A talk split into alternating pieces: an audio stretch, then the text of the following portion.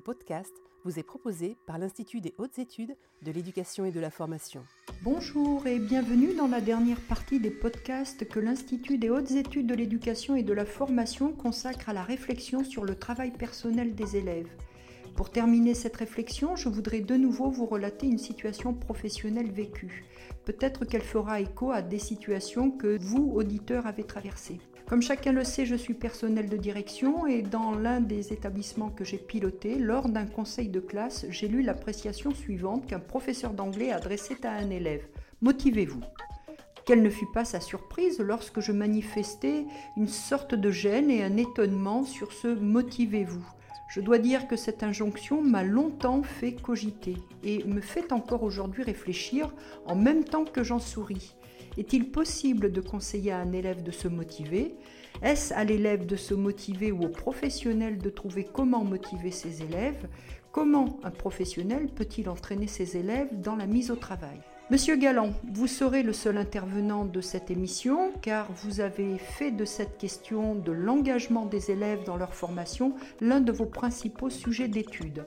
Je rappelle que vous êtes docteur en psychologie et professeur en sciences de l'éducation à l'Université catholique de Louvain et membre du groupe interdisciplinaire de recherche sur la socialisation, l'éducation et la formation et membre associé du groupe de recherche sur les environnements scolaires au Canada. Pourriez-vous nous dire ce qu'est la motivation et si celle-ci est un préalable à la mise au travail? Un, malentendu qu'on a parfois, c'est qu'il y aurait cette idée du coup, euh, alors on a plein de travaux qui montrent qu'en effet, il y a des processus motivationnels qui vont vraiment soutenir l'engagement. Donc ça peut être utile. Mais le malentendu, ça serait de dire, il faut toujours qu'il y ait un préalable motivationnel, il faut d'abord que je motive mes élèves pour qu'ils soient engagés. Et comme le sait, je pense à peu près de tout, praticien aussi, c'est pas toujours vrai. C'est-à-dire qu'évidemment, certains élèves sont plus intéressés ou a priori plus motivés que d'autres par ce que je vais leur proposer. Euh, mais c'est aussi euh, à travers les activités que je vais proposer, le type de consigne, le type de tâche que je vais construire et l'environnement relationnel que je vais construire dans la classe, que je peux engager les élèves. Dans l'idée aussi que ben, pour s'intéresser à quelque chose, il faut qu'on le connaisse un petit peu. Euh, je veux dire, on ne peut pas s'intéresser à quelque chose dont on n'a aucune idée. Et donc, l'intérêt, il vient aussi de la confrontation à différents contenus, à différents types d'activités. Euh, et donc, la motivation, elle se construit aussi à travers l'expérimentation, la découverte de certaines tâches. Justement, on va parfois arriver à engager des élèves dans des tâches, alors qu'a priori, on les aurait interrogés sur, euh, tiens, est-ce qu'ils sont intéressés, est-ce qu'ils se sentent à l'aise pour faire ceci ou ça? Ils nous auraient dit non, pas du tout. Mais en fait, voilà, on leur propose un cadre sécurisant, un peu stimulant, ils vont s'engager dans la tâche, ils vont découvrir qu'en fait, ils progressent, ils sont capables de faire des progrès, ils vont découvrir des nouvelles choses, et du coup, leur motivation, ça va nourrir la motivation. il ne faut pas oublier que un des grands, grands, gros moteurs de la motivation, en fait, un des plus puissants qu'on connaisse, c'est justement se voir progresser et arriver à des, euh, j'allais dire des micro-réussites, parce que ce n'est pas toujours des réussites flamboyantes, mais c'est vraiment ce sentiment que on se voit avancer et qu'en avançant, on peut résoudre des défis de plus en plus grands. Et ça, c'est vraiment, on est au cœur là d'un des processus fondamentaux de la motivation, euh, que les chercheurs vont appeler le sentiment d'efficacité dans certains cas théoriques, mais, ou le sentiment de compétence. Et c'est vraiment cette là Et c'est vraiment nourri par cette idée, ok, mais j'ai fait ça et waouh, ah, maintenant je peux faire ça et puis je peux. Et, là où évidemment on l'observe le plus facilement, c'est dans les petites classes, de petites sections, où, finalement on le voit en fait sur la. Les, élèves l'expriment, ou on peut vraiment le visualiser, on voit vraiment cette, envie, mais ça reste vrai chez les, y compris chez les adultes, y compris chez les professionnels. Donc il y a vraiment cette idée que euh, c'est pas d'abord la motivation et puis on s'engage et on apprend, c'est c'est plutôt tout à la fois et l'engagement et les apprentissages vont nourrir cette motivation et, l'alimenter. Et donc ça, c'est vraiment euh, euh, une des clés. Donc on n'est pas obligé de travailler au préalable sur la motivation des élèves et d'attendre qu'ils soient motivés pour pouvoir les engager dans des tâches. Ça, c'est vraiment une idée qui me paraît, euh, importante. Et au contraire, ça, ça invite vraiment à, à réfléchir comment on va construire ces tâches, notamment pour rendre visible aux élèves, aux yeux des élèves, leur progression et le fait qu'ils ont ce pouvoir d'action qui se construit à travers leurs apprentissages. Et rien ne décourage plus un élève, évidemment, que de voir qu'il fait des efforts, c'est une de vos questions aussi au tout début, de voir qu'il travaille, il passe beaucoup de temps à essayer de maîtriser des contenus, mais il n'avance pas, et en fait, les seuls feedbacks qu'il reçoit, c'est qu'en fait, c'est insuffisant. Et si en plus, après, tout ce qu'on lui dit, c'est en fait, tu devrais travailler plus, là, c'est évidemment qu'on comprend qu'à certains moments, euh, les élèves, ils disent, ben moi, je, lâche le morceau. Enfin, je veux dire, je ne vais pas continuer à m'investir comme ça, à fond perdu, et que ces élèves développent le sentiment, et c'est beaucoup plus inquiétant pour la suite de leur parcours, développent le sentiment qu'en fait, ça ne sert à rien de faire des efforts, parce que même en faisant des efforts, ils vont pas y arriver. Et donc, on finit par avoir des élèves qui sont convaincus que dans telle ou telle matière, ou voire plus grave, dans l'ensemble de la scolarité, ils sont nuls. Et que donc, en fait, c'est tout à fait rationnel à ce moment-là de dire, mais pourquoi faire des efforts? Et donc, à un moment donné, ils vont abandonner. Du coup, nous, on va continuer à leur dire, mais il faudrait que tu travailles plus. Donc, on est, on est sur un, parfois un cercle vicieux comme ça qui est difficile à, déconstruire. Et donc, une des clés, c'est vraiment de retravailler sur ces, euh, ces petits défis et ces apprentissages, ces progrès qu'on peut faire graduellement. Euh, il y a des chercheurs qui ont vraiment travaillé là-dessus avec des élèves en gros difficulté d'apprentissage, euh, par exemple en mathématiques ou en français, et qui se sont rendus compte que la, façon la plus convaincante et la plus durable de redonner de la motivation aux élèves, notamment en leur redonnant confiance en leur capacité d'apprendre, c'était cette construction avec eux de petits défis, progrès, feedback, qui les aident à percevoir que de fait, en appliquant la stratégie judicieuse, la bonne procédure, euh, en, travaillant un petit peu, ils arrivent à progresser. Euh, et que les stratégies qui voudraient qu'on va essayer de remotiver l'élève de façon verbale, simplement avec de l'encouragement, en lui disant tu peux le faire, tu peux y arriver, machin, etc., sans l'aider à développer des compétences réelles et à progresser dans les matières, étaient en fait des feux de paille. C'est-à-dire que l'élève, il veut bien cinq minutes pour nous faire plaisir, mais dès qu'il doit rentrer dans la tâche et qu'il doit. Voilà, il n'a pas les outils pour progresser, il, voit bien qu'en fait, il n'a pas les compétences, et donc il se décourage de nouveau. Euh, ce qui est très intéressant, ce qui veut dire que la question de la remotivation ou de la motivation, c'est pour les enseignants, c'est vraiment une entrée pédagogique, elle a tout son sens. Il n'y a pas besoin d'un gros travail psychologique sur les élèves qui seraient démotivés. Il faut plutôt se dire, OK, mais partons de là où ils sont dans les apprentissages et voyons comment on peut vraiment les aider à progresser. Merci, Monsieur Galland, pour ces premiers éclairages. Pourriez-vous nous dire maintenant s'il existe de bonnes pratiques ou des leviers pour engager les élèves dans les efforts et maintenir cet engagement? Euh, On peut jouer sur trois volets complémentaires. Euh, alors, ce qui demande deux de, petites précautions oratoires. Il y en a une qui est de dire vraiment, euh, il n'y a pas de baguette magique. Il n'y a pas une recette qui serait la bonne pour euh, susciter la motivation des élèves. La motivation, c'est quelque chose qui, euh, et l'engagement, c'est quelque chose qui jaillit de la configuration dans une série d'éléments en classe. Et donc, ce n'est pas en agissant uniquement sur une chose ou l'autre que par magie, boum, je vais tout d'un coup susciter la motivation ou aider mes élèves à, nourrir leur motivation. C'est vraiment, ça met en jeu en fait un peu toutes les facettes de, de, mon travail, de, ce qui se passe en classe euh, et de, ce que je fais avec eux. Et de ce qui se passe entre eux d'ailleurs aussi. Euh, alors, ça ne veut pas dire qu'il faut tout faire tout le temps pour que les élèves soient motivés et engagés. Euh, ça veut simplement dire en effet qu'on n'a pas un levier unique qui serait le levier par excellence sur lequel on peut agir pour que ça marche, qu'on peut avoir des entrées multiples et que donc chacun peut aussi trouver sur quoi sur quel levier il a envie pour l'instant dans sa classe de travailler et puis petit à petit, comme ça, graduellement, euh, d'essayer de créer un climat euh, qui est plus favorable à la motivation et l'engagement des élèves. Donc, il y a trois dimensions, on peut regrouper un peu les éléments autour de trois dimensions. Il y en a une qui est l'aspect plutôt, je dirais, relationnel, euh, qui n'est pas nécessairement le plus efficace, mais qui va être un peu justement ce climat de confiance, de respect, avec un minimum de chaleur. Et là, on voit qu'en fait, en effet, ben, avoir un enseignant qui est un peu plus enthousiaste, un enseignant qui est chaleureux, qui s'intéresse réellement aux élèves, qui euh, se montre respectueux, qui euh, veille au respect du cadre aussi de la classe, qui euh, s'adresse aux élèves de façon un peu chaleureuse. alors ça ne veut pas dire qu'il faut devenir copain copine avec ses élèves, c'est pas du tout ça. C'est vraiment cette idée, voilà, avoir un climat un peu de confiance, de respect et, un, minimum de voilà de chaleur et de, convivialité, je dirais. Voilà, et c'est vrai aussi de nouveau avec un public d'adultes, de professionnels qu'on veut former, etc et euh, avec euh, des, travaux qui montrent que en fait, ce qui va donc ça, il faut un, il faut un, c'est comme un socle, il faudrait un minimum. C'est pas nécessairement tout le temps être super enthousiaste, super chaleureux. C'est juste voilà avoir ce, cette base de, on est respectueux les uns avec les autres, on est là pour, euh, on s'estime On n'a pas besoin d'être grands amis, c'est pas grave. On n'est pas là pour s'aimer, mais on est là pour avoir une forme de respect entre, entre personnes. Euh, et on va, les travaux montrent surtout que ce qui va faire des dégâts pour la motivation et l'engagement des élèves, c'est des enseignants qui sont froids, qui sont distants, qui sont constamment plutôt dans la critique, euh, dans la menace.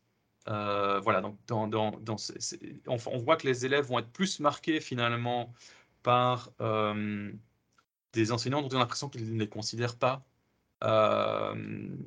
que par euh, des élèves, des enseignants qui sont super enthousiastes. Euh, voilà. Donc il y, a vraiment plutôt un équilibre à trouver là et essayer d'éviter tout ce qui, voilà, ce qui va être vécu par les élèves comme des marques de rejet, par exemple, des choses comme ça, qui, là vont être douloureuses et vont les détourner en fait de l'apprentissage. Donc là, ça c'est l'aspect plutôt relationnel.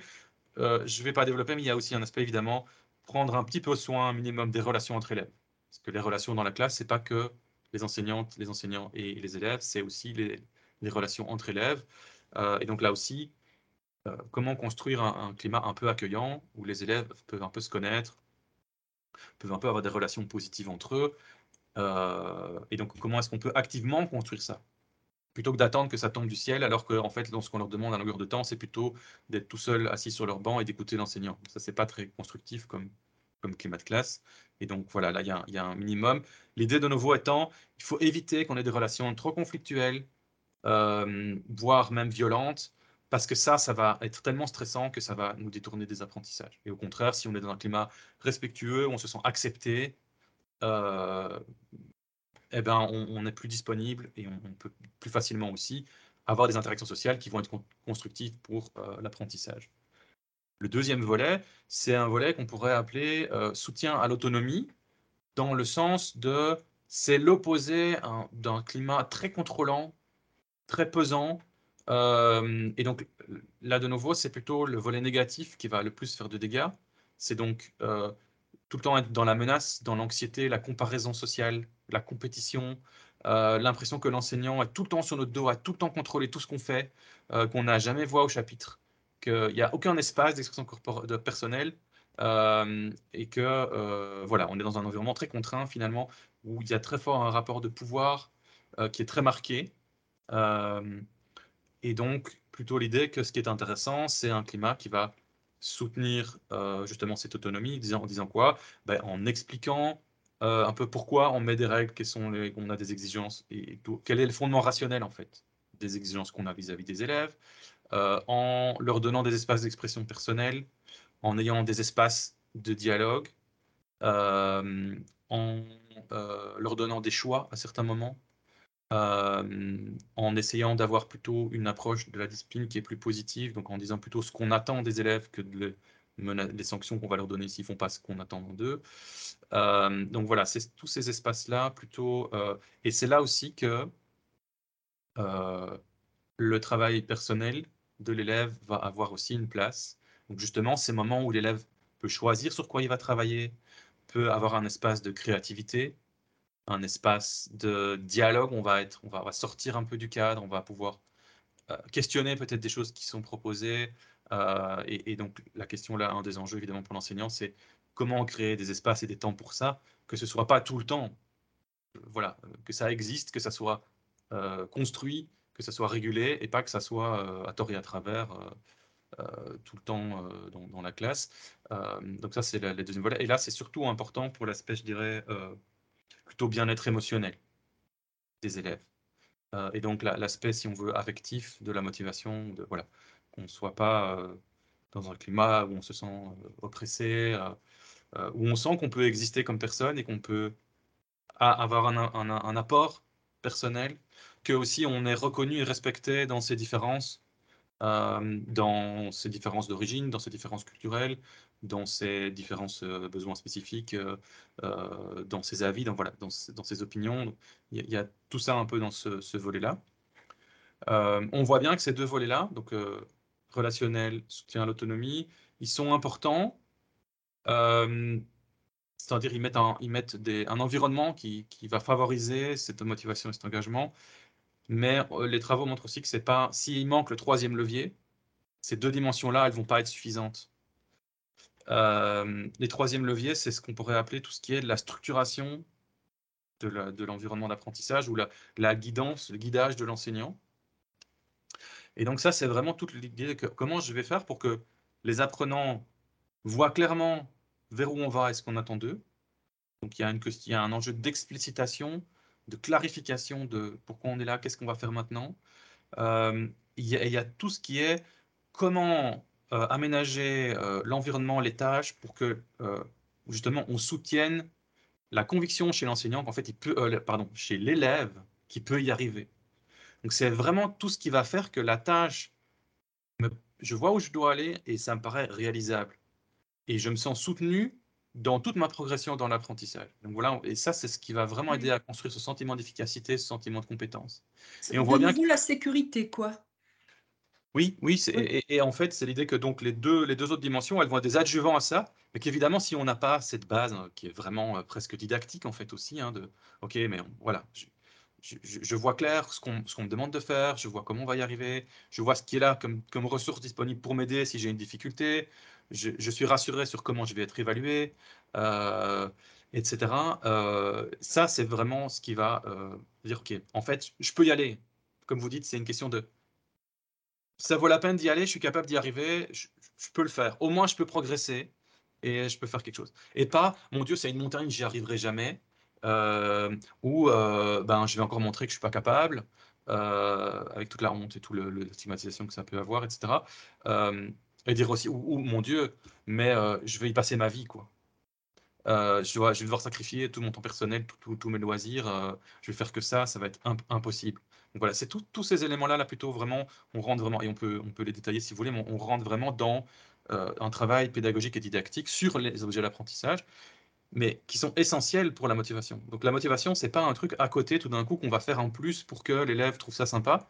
C'est vraiment faire son travail d'enseignants, d'enseignantes, euh, revenir un peu aux fondamentaux en disant mais comment je vais construire ma séquence d'apprentissage pour que, en effet, les élèves, euh, je fasse des liens avec ce qui existe déjà, ils voient ce qu'ils doivent faire, ils voient comment faire. Si ça va pas, qu'est-ce que j'ai mis en place pour me rendre compte? Qu'est-ce que j'ai mis en place pour les aider?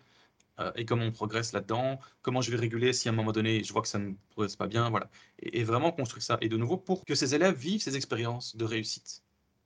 C'est-à-dire qu'ils se disent, OK, c'était un défi. J'avais peur parce que je pensais que ça allait être très difficile.